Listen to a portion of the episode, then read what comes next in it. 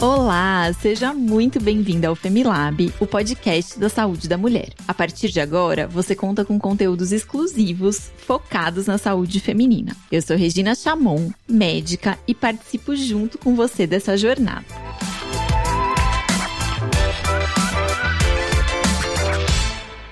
E você já segue o Femi nas redes sociais? Lá sempre damos dicas de saúde e postamos conteúdos relacionados ao universo feminino. No Instagram, o nosso arroba é arroba Femilab e no Facebook é arroba Femilaboratório da Mulher.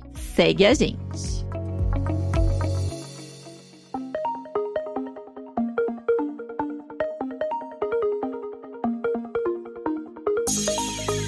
No mês passado, começamos aqui uma série de episódios sobre educação positiva e falamos muito sobre possíveis causas do mau comportamento de crianças e adolescentes e o papel dos pais em tudo isso.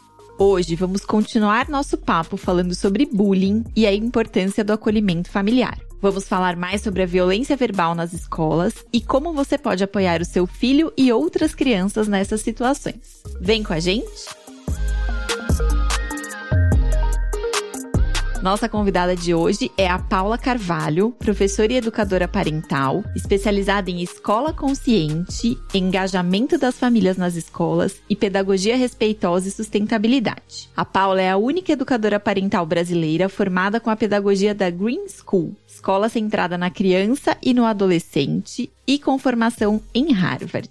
Oi, Paula, tudo bem? Olá, tudo ótimo. Obrigada pelo convite. É um prazer estar aqui com vocês novamente. Bem-vinda de volta. Nosso papo no último episódio foi super legal e a gente está muito feliz de te receber aqui de novo. Ah, eu que agradeço. Eu acho que a gente pode começar esse episódio recapitulando um pouquinho do que a gente falou no episódio anterior. Então, só para quem não ouviu, se a gente puder dar um breve resumo, o que é a educação positiva? Maravilha. A educação positiva, longe do que muitos acreditam ser, não é uma ferramenta, não é um método, não é um estilo de vida. Ela é pura base na ciência e o desenvolvimento humano em si. E a gente acredita muito, né, através desses estudos, o impacto que a gente tem quando a gente estabelece relação de respeito ao invés de relação de poder. Então, quando a gente olha para a criança como um ser humano que é, e não no sentido de eu sou adulto, você é criança, então você tem que fazer exatamente o que eu quero, vou moldar você exatamente né, do jeito que eu acredito que seja correto, mas não, alinhando as expectativas, compreendendo sobre desenvolvimento humano e estabelecendo relações de respeito, ao invés de relação de poder. Então a gente engloba todo esse desenvolvimento humano mesmo. Um exemplo bem prático e rápido é entender que o cérebro da criança começa a desenvolver a partir dos três anos de idade. Então, lá quando eu tava bebezinha, a gente, quem nunca ouviu ou falou, né, algo do tipo, ah lá, tá me desafiando. E a criança só tem meses. Ela ainda não tem a parte do cérebro pronta, essa malícia que nós adultos temos, né? Então, quando a gente compreende tudo isso para sermos realmente margem para as crianças e não barreira. Imagina um rio que flui, a gente consegue ser margem, ajudar, né? Que nós somos o cérebro maduro da relação. Então, que a gente nunca seja barreira mesmo para essa criança, que a gente possa ser sempre margens.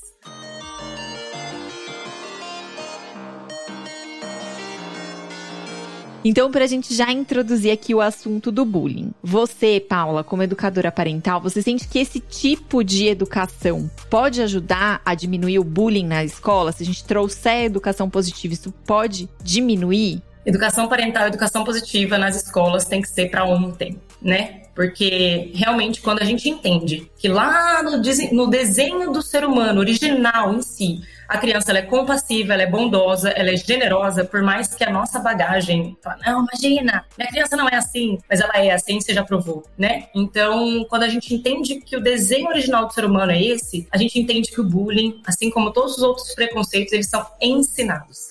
E a educação positiva, ela realmente traz isso gera uma polêmica, mas é fato, e eu sou professora, eu sei. O bullying começa nos professores e dentro dos lares nas sutilezas do. Ai, o Joãozinho? Ai, aquele que não tem mais jeito, né? Na sala dos professores, por exemplo. Então, o bullying começa, de fato, com professores e dentro dos lares. Nas pequenas coisas, que a gente tem que ter um olhar muito atento porque senão a gente faz bullying o tempo inteiro. Ô, Paula, acho que só pra gente deixar bem claro para quem tá ouvindo a gente, porque bullying é uma palavra que não é uma palavra do português, assim, né? É uma adaptação aí. Então, quando a gente fala bullying, o, sobre o que, que a gente tá falando? O que, que é o bullying? Maravilha, eu até separei algumas coisas bem importantes pra gente aqui. Lembrando que bullying vem do bully, em inglês, que é o valentão, né? O fortão. E daí, quando a gente transforma isso em agressividade, no sentido de atacar o outro pro bem próprio, né? Lembrando que quando a gente não fala sobre o bullying, lembrando que ele tem, eu até separei para vocês aqui, ele pode ser moral, virtual, sexual, verbal, psicológico, físico e material.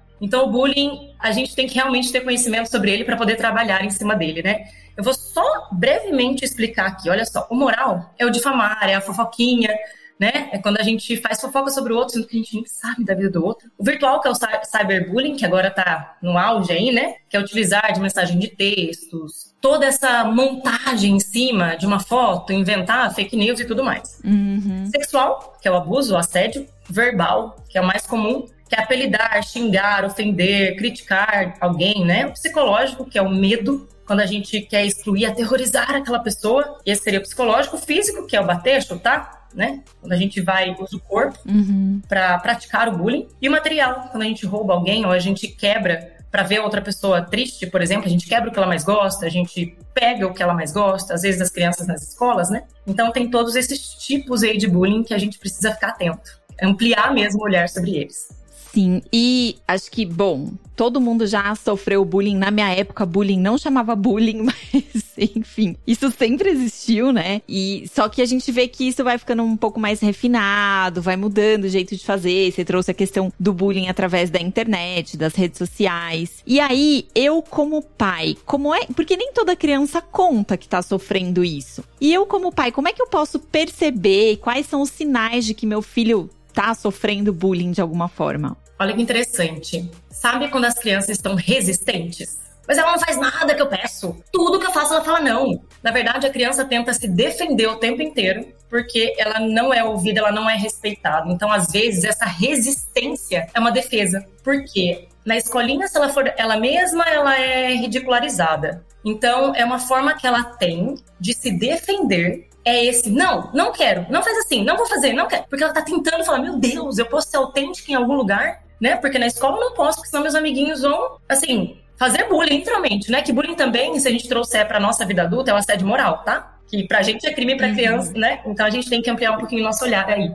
É, e não achar que é mimimi e tudo mais. Eu fiz até um post esses dias. Eu, eu via muito assim, falar, no sentido de, de menosprezar, tá? Porque na minha época também não era. Eu tinha trocentos apelidos. Mas, se a gente parar pra olhar, alguma coisa afetou. Com certeza, Sim. assim, eu posso falar com muita certeza. Ou a gente tem medo de ser a gente mesmo, a gente fica preocupado em agradar demais ao outro, ou você tá preocupado demais se, nossa, se alguma coisa tá boa, porque eu tô inserida nesse grupo, eu preciso estar tá inserida nesse grupo. A gente se mata de ir na academia às vezes, ou se mata de, de comer. Coisa mais, sabe assim, você uhum. sempre tá preenchendo alguma lacuna. Então, o trauma aconteceu, né? E eu, no post Sim. eu falei assim, porque tinha né, muita gente que fala e eu ouço e tá tudo bem, essas pessoas assim. Mas a minha época não era assim, que mimimi, que baboseira. Primeiro, a gente não passou por uma pandemia, que as crianças estão, né, que passaram. E a gente uhum. não tá na sua época.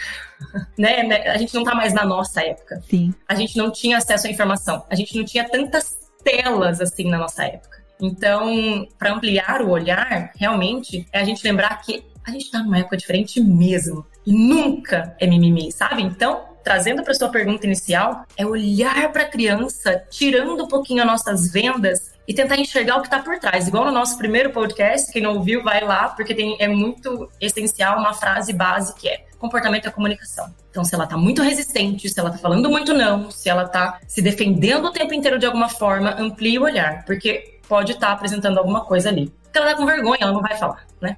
Sim. E eu acho que da mesma forma que a criança que sofre o bullying tá tentando comunicar alguma coisa com a gente, com, com esse comportamento de resistência, a criança que faz o bullying provavelmente também tá tentando comunicar alguma coisa. Você falou um pouquinho da criança ser espelho do pai, do professor, mas tem outros motivos que fazem com que uma criança se torne essa criança mais agressiva, assim, né? Que agride os, os colegas, os amigos da escola eu sempre trago para o lado de defesa, porque o sonho do oprimido é ser opressor, né? Então, se um dia eu sofri, ou eu vou começar a praticar, porque eu não quero sofrer aquilo de novo. Então a gente tem que estar tá muito atento a isso, assim. Então, no sentido de quem faz bullying é o que precisa mais de acolhimento. Quem sofreu também precisa? Óbvio que precisa. Mas quem, quem faz o bullying ali precisa de um olhar muito atento e muito amoroso. Porque o que que acontece? Você sabia que não pode fazer bullying, né? Bullying é uma coisa muito feia. Mas o bullying é só a pontinha do iceberg, de novo, né? Essa analogia. Então, o que que tá por trás? O que que eles sofrem? E olha só, três coisas muito básicas e simples que a gente fala no dia a dia, seja para os filhos, seja para os alunos.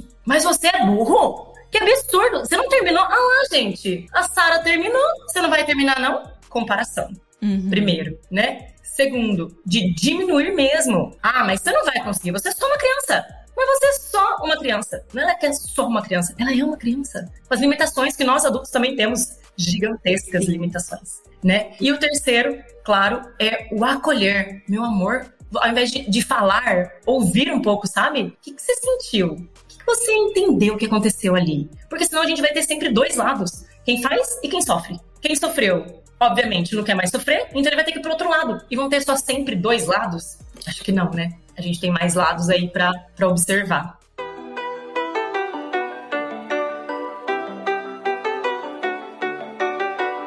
O Paula, trazendo aqui uma pesquisa que foi feita pelo IBGE, mostrou que 38% dos estudantes entre 13 e 15 anos na cidade de São Paulo já sofreram bullying. É um número alto, mas não sei, talvez seja um número até maior, né? Porque acho que as pessoas, como você falou, ficam envergonhadas e muitas vezes não falam. Mas apesar desse número ser um número muito alto, essa mesma pesquisa mostra que houve uma redução de 10% em relação à pesquisa anterior que tinha sido feita em 2019. Você acha que essa diminuição pode ser um impacto da educação positiva? Olha, talvez para uma consciência melhor, no sentido de da gente entender a saúde emocional como tão importante quanto a saúde física, né? Ou mais ainda, porque uhum. ela controla todo o resto. Então, acho que talvez essa mudança de chave de não falar mais que é mimimi ou coisas desse tipo, que, nossa, mexem com o meu coração loucamente mesmo, é a gente trazer essa consciência de, opa, não tá certo isso. Né? A gente precisa dar um passinho para trás e observar ao invés de só atropelando tudo. Então, acredito que sim, através dessa, dessa consciência mesmo que, tá, que está criando uhum. agora, né? Dentro das escolas e ter um olharzinho mais apurado. Eu lembro que, olha só, muito, muito, muito simples, mas o impacto que isso pode ter se a gente mudar o olhar e colocar na criança. Eu presenciei, né? Então, eu que estou contando mesmo, ali uma coisa que eu vi. Uma criança que pegou o brinquedinho de outra mão, da mão de um amiguinho, e esse amiguinho começou a chorar, chorar, chorar, chorar, chorar, chorar, chorar muito. E ao invés dele ter um acolhimento, o adulto começou a dar risada da cara dele. Ai, mas você tá chorando. Ai, que be... E ele é um pouquinho maior, né? Ai, que bebezinho! Tá chorando igual o bebezinho. Gente, a criança está chorando. Ela precisa de, adulto, de uma ajuda. Aí vem um adulto ferido, uhum. que faz birra mais do que a própria criança. E ao invés de acolher essa criança, eu entendo que esse adulto é imador, mas daí a partir do momento que a gente é adulto, a gente já tem escolha. A gente, a criança não tem escolha. Ela só tem a nós. Né? Eu posso procurar uhum. uma amiga, eu posso agendar uma psicóloga, eu posso abrir um vinho, né? Descansar minha mente. A criança não, ela só tem um adulto cuidador. E na escola, esse adulto cuidador é o professor. Dentro de casa, uhum. os pais, para a gente entender que não dá para ficar jogando os problemas para os lados, né? Então, dentro de casa, são os pais. Dentro da escola, não importa o que aconteça ali, o professor é responsável pelaquela criança, né? De acolher e tudo mais. Então, essa mudança de chave tem, tem contribuído bem. Mas ainda a gente tem bastante para caminhar. É, com certeza. Oi, já que você trouxe esse tema aí do acolhimento, a gente trouxe uma outra pesquisa feita pela Universidade de Drake nos Estados Unidos que mostrou que certas formas de bullying causam sentimentos ainda maiores de tristeza e desespero. E uma delas é a agressão causada por conta da orientação sexual ou identidade de gênero. E aí, pensando nisso, eu queria saber que conselho você dá para os pais poderem acolher os filhos nesses casos. Eu acho que, inicialmente, é o ouvir sem querer resolver o problema. É o mais desafiador, e eu falo por mim. Quando os meus alunos vêm, eu falo, tá, mas e aí? O que, que, que a professora pode te ajudar? Calma. É acolher primeiro é falar, meu amor, mas o que aconteceu? E como você se sentiu?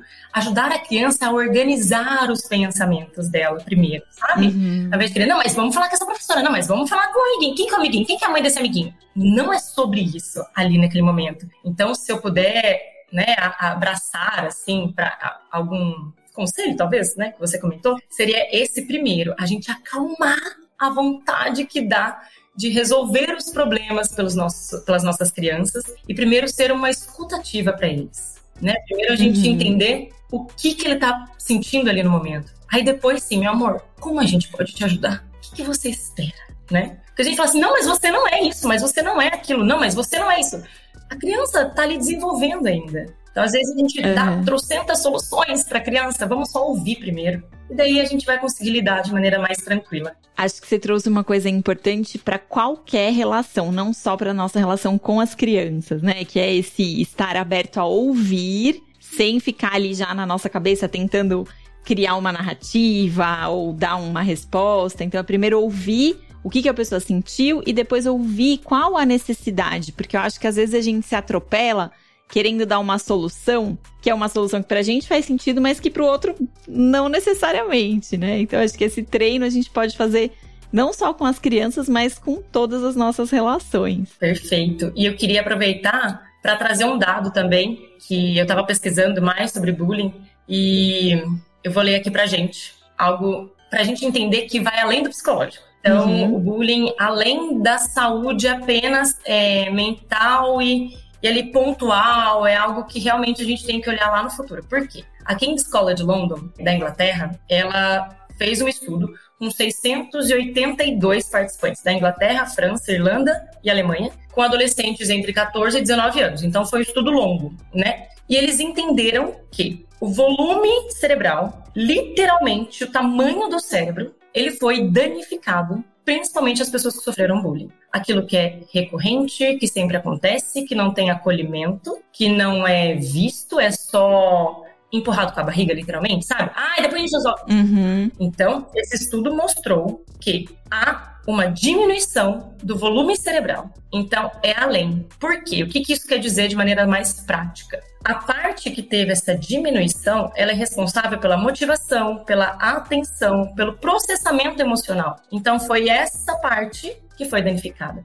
Fora isso já, já de antes, assim, de outro estudo que a educação positiva tem como base também, a quantidade de adrenalina e de cortisol que tem num cérebro tão pititico em desenvolvimento, se a gente falar das crianças bem pititicas ali que estão começando esse desenvolvimento, então a quantidade né, de cortisol, de adrenalina em excesso ali, o quanto também pode danificar o cérebro da criança. E esse dano, Paula, ele continua no adulto. A gente sabe hoje em dia os adultos que são mais reativos ao estresse são aqueles adultos que nessa primeira infância sofreram algum tipo de trauma, de abuso. Né? Então não é uma coisa que é pontual da infância, isso é algo que a gente carrega e que muitas vezes é, determina o nosso comportamento por uma vida inteira. Exatamente. Se a gente traz a ciência para cá, a gente não tem nem argumento. É fato né? Então isso é, é muito legal, é. a gente entender que tudo isso que a gente está citando, esse podcast extremamente importante aqui, é para a gente entender de uma vez por todas que a gente precisa falar disso, que a gente precisa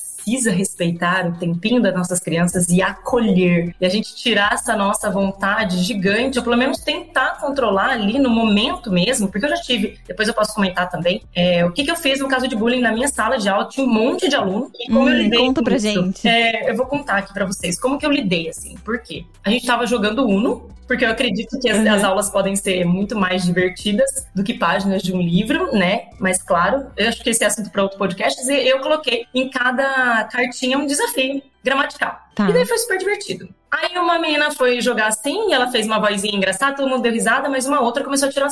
E começou a, a tá. copiar e a intimidar no sentido de ficar olhando para ela e repetir o que ela tava falando, mas não no sentido saudável mais. Eu percebi que mudou, tudo bem. A minha vontade no momento, óbvio, gente, porque não é natural. Não, a gente não teve isso, tá? Então não é natural. Não é porque eu estudo isso há anos que eu falo, ai, gente, lidei super bem. Não. O sangue ferve, eu fiquei nervosa. Eu falei, meu Deus, e agora? O que, que eu faço aqui? Mas eu sei que é sobre mim, esse nervosismo, eu não vou jogar isso na criança. Então eu respirei e falei, meus amores, vamos lá, a gente chegou até o final. Aí eu só falava assim, tá tudo bem, né? Tá tudo bem. Quando ela falava muito, sabe? Começou a imitar a outra. Eu falei, tá tudo bem, vamos lá. E dei uma outra atividade em grupo para que elas ficassem um pouco mais afastadas, para eu tentar respirar também. Tentar uhum. lidar com uhum. isso. Antes de terminar a aula, uns cinco minutinhos antes, eu parei. Antes, deixei de fazer o que eu tinha que fazer, porque eu entendia que aquilo era mais importante que o conteúdo em si. Eu falei, meus amores, eu usei honestidade emocional. Falei, foi muito estranho aquilo lá. Eu queria saber o que, que vocês sentiram E depois eu chamei ela no cantinho. Quem fez o bullying, tá? Eu não falei no uhum. de todo mundo. Eu falei pra ela. Falei, eu me senti muito estranha. Você também? Porque eu acho que a risada foi demais, não foi? O que, que você sentiu? Para quem fez o bullying, tá? Uhum. E ela falou: Ah, mas é normal, lá em casa a gente dá risada de todo mundo e tá tudo bem, a gente não se importa. Eu falei: Eu sei, que bom que vocês não se importam, porque dar risada é tão gostoso, né? Mas você percebeu a cara da. Eu falei o nome da outra aluna? Dela, ah, eu não reparei. Eu falei, ai, meu amor, eu reparei. Eu acho que ela não curtiu. E eu acho que é importante a gente olhar mesmo, sabe? Quando a gente vai fazer brincadeira com alguém. Porque para você foi normal, né? Ela foi. Eu falei, então, mas pra ela eu acho que não foi normal. Tá vendo, gente, que em nenhum momento eu falei, isso é bullying, isso não é legal fazer. Uhum. Em nenhum momento eu julguei uhum. essa menina, né? Ela falou, ai, tá, não sei o quê, mas, ai, nem é nada demais, né? Eu falei, eu também acho que não é nada demais, né? É igual você mas para ela foi. E se para qualquer pessoa foi, a gente tem que tomar cuidado. Tudo bem? Mas tá tudo bem. Você tá bem? Eu falei pra ela, você tá se sentindo bem? Ela, eu tô. Eu falei, ah, então tá bom, meu amor. Aí na próxima a gente toma mais cuidado com a risada. Tudo bem? Aí tudo bem. Foi, passou. E eu assim, suando, né? Na outra, é.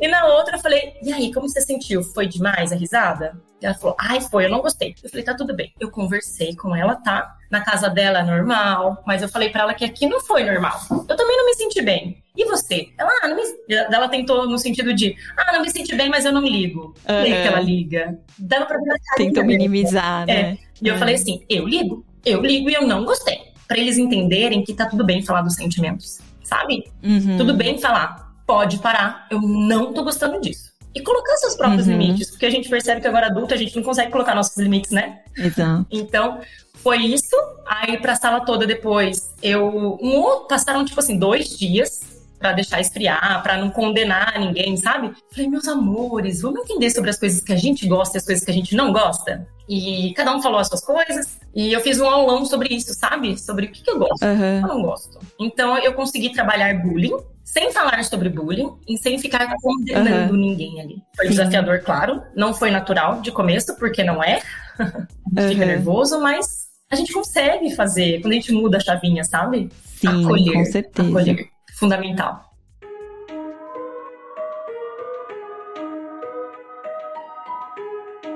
Ô, Paula, acho que seguindo nessa linha do que você está trazendo, a gente recebeu uma pergunta aqui da nossa ouvinte Nayara. Então ela conta que o filho sofreu bullying na escola e que ela gostaria de mudá-la, mudá-lo de escola, mas tem dúvidas sobre qual escola escolher, como saber se essa nova escola vai trazer mais acolhimento, se os funcionários da escola vão prestar mais atenção nesse tipo de situação. Então, eu queria saber o que você sugere, assim, quais são pontos importantes de se observar? Eu acho que sempre nutrir dentro de casa, porque as crianças, assim como nós, adultos, nós seremos realmente vulneráveis no sentido, né, de tudo pode acontecer a qualquer momento. Então, pode ser qualquer escola, pode ser, né, qualquer instituição. Então, primeiro nutrir dentro de casa para que essa criança, ela não seja moldada, ou seja, que ela é amada do jeito que ela é, e são coisas práticas mesmo que dá para fazer, no sentido disso. Meu amor, você sabia que eu te amo do jeito que você é? Que você não precisa tirar uma nota 10 para você ser amado? Porque às vezes a gente fica tanto prestando atenção em salas de aula,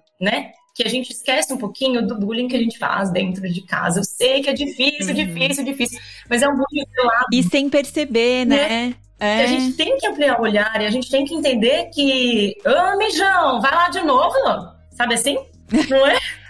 E às vezes na escola o professor fala isso, daí já era. Aí vira o apelidinho da sala, e depois não adianta fazer campanhas de bullying na escola, sendo que começou com o professor. E dentro de casa, uhum. quanto mais a criança é amada e fale isso pra criança, porque às vezes Ai, mas eu abraço, eu falo. E a criança ainda vira e fala: Ai, você não me ama, né? Eu tive um caso de uma mãe que ela falou assim: Mas você não me ama, né? Ela, Paula, mas eu tô com ela o dia inteiro. Falei, tá, mas se ela tá sentindo isso, é válido. Ela tá sentindo, né? Então, quanto mais ela é amada na sua autenticidade, mais ela vai construir um castelinho bem firme dentro dela. E ela vai entender que, gente, peguem essa frase. Respeitem tanto os seus filhos que se um dia eles forem desrespeitados, eles vão saber que aquilo não é normal. Então, respeitem muito os seus filhos. De novo, porque se um dia ele for desrespeitado, ele não vai achar normal. Ou seja, ele vai procurar ajuda, uhum. ele vai conversar com o professor, ele vai contar para os pais. Porque o que, que adianta, se a gente parar para pensar, respondendo a pergunta dela também, a gente tomar muito cuidado. Mas dentro de casa, quando ele vem falar algo para nós, a gente condena, a gente xinga, a gente coloca um rótulo. Uhum. Então, o que ele tem é principalmente esse espaço aberto. Porque, infelizmente, eu e ninguém pode garantir que isso não vai acontecer em qualquer instituição. Talvez mude de escola, seja ótimo. Talvez mude de escola, seja pior. Uhum. Mas aquele castelinho dentro do coração dele, construído com muita autenticidade, com muito amor, com compreensão da infância mesmo, entender que criança é movimento, sabe? A gente vai falar, nossa, que criança, ai, que chorão, ai, que bagunceiro, ai, mas ele é terrível. Gente, a gente tá rotulando a criança. Então, como que ele vai pedir ajuda de alguma forma, sendo que quando ele vai trazer para vocês o que aconteceu em sala de aula, tá, mas o que, que você fez? Mas, mas você também não sossega? Você é terrível? Então, olhar para isso. Então, para ela é nutre, nutre, nutre, nutre muito. E conversa com o professor. Pergunta para a escola assim: e em caso de bullying? Como que vocês lidam? Como que o professor reage? E escuta com atenção. E vocês que têm toda essa informação de quem está lendo, leva para a escola. Leva para as reuniões de pais, leva nos grupos, compartilhem para eles entenderem mesmo, para eles ficarem recheados de conhecimento, não só de informação, mas de conhecimento, para levar para a escola também, porque às vezes a escola não tem esse conhecimento. Paula, eu acho que a gente passou por vários pontos aí relacionados ao bullying. É, você trouxe várias informações bem práticas. Eu queria saber o que, que você deixa, assim, se a gente fosse deixar uma mensagem final, algo que resume um pouco a nossa conversa, o que, que você deixa aqui para quem está ouvindo a gente? Eu acho que compreendendo toda essa questão de que o bullying vai além do psicológico, ele também afeta o nosso cérebro em si e, consequentemente, todo o futuro de uma criança, a gente precisa mesmo olhar para isso com mais amor. E quando eu falo amor, é quando a gente ama genuinamente. Então, não porque a criança faz isso ou faz aquilo atendendo às minhas expectativas. Então, a gente olhar para o bullying como uma necessidade de agradar o outro. Uhum. Ou no sentido, né, de eu preciso fazer parte de um grupo porque eu tenho essa necessidade, porque senão eu vou sofrer bullying, ou senão eu vou atacar alguém, porque se eu não tô nesse grupo é porque, sabe, assim, as crianças, não, porque, ah, é que absurdo eles, e começa a fazer o bullying. Então, tudo tem a ver ali com a nossa autenticidade. Quem faz, principalmente, que é quando merece o nosso olharzinho, né? Muito amor. Uhum. Então, quanto a gente cuidar da autenticidade no das nossas crianças, o mundo tá aí, Bullying pode acontecer até dentro de casa, a gente já entendeu, e até dentro das escolas pelos professores. Então, quando a gente alimenta a autenticidade da nossa criança, com doses de amor, né? Igual eles falam mesmo, te amo do jeito que você é. Sabia que você faz isso lindamente, não no sentido de fazer com que essa criança sempre tenha alguém para aprová-la, sabe? Mas reconhecer mesmo, né? Você é uhum. é muito importante para esse mundo, meu amor. Que legal que você faz isso. Vamos ajudar alguém?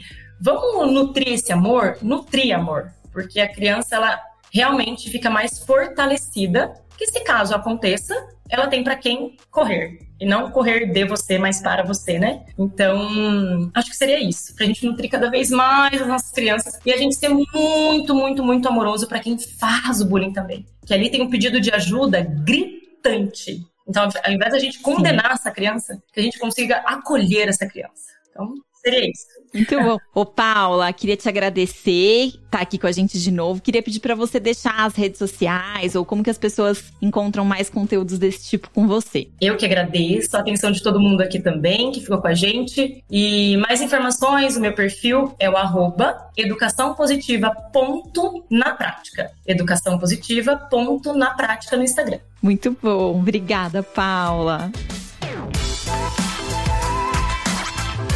E você aí que tá ouvindo a gente, se você gostou desse conteúdo, compartilha aí nas suas redes para que possamos levar essas informações e o cuidado com a saúde de meninas e mulheres adiante. Você também pode mandar pra gente sugestões para os próximos episódios ou dúvidas que você tenha através do nosso e-mail, que é o femilab@laboratoriodamulher.com.br. Esse nosso Femi é sempre com dois M's. Muito obrigada pela sua participação e até o próximo episódio do Femilab, o podcast da saúde da mulher.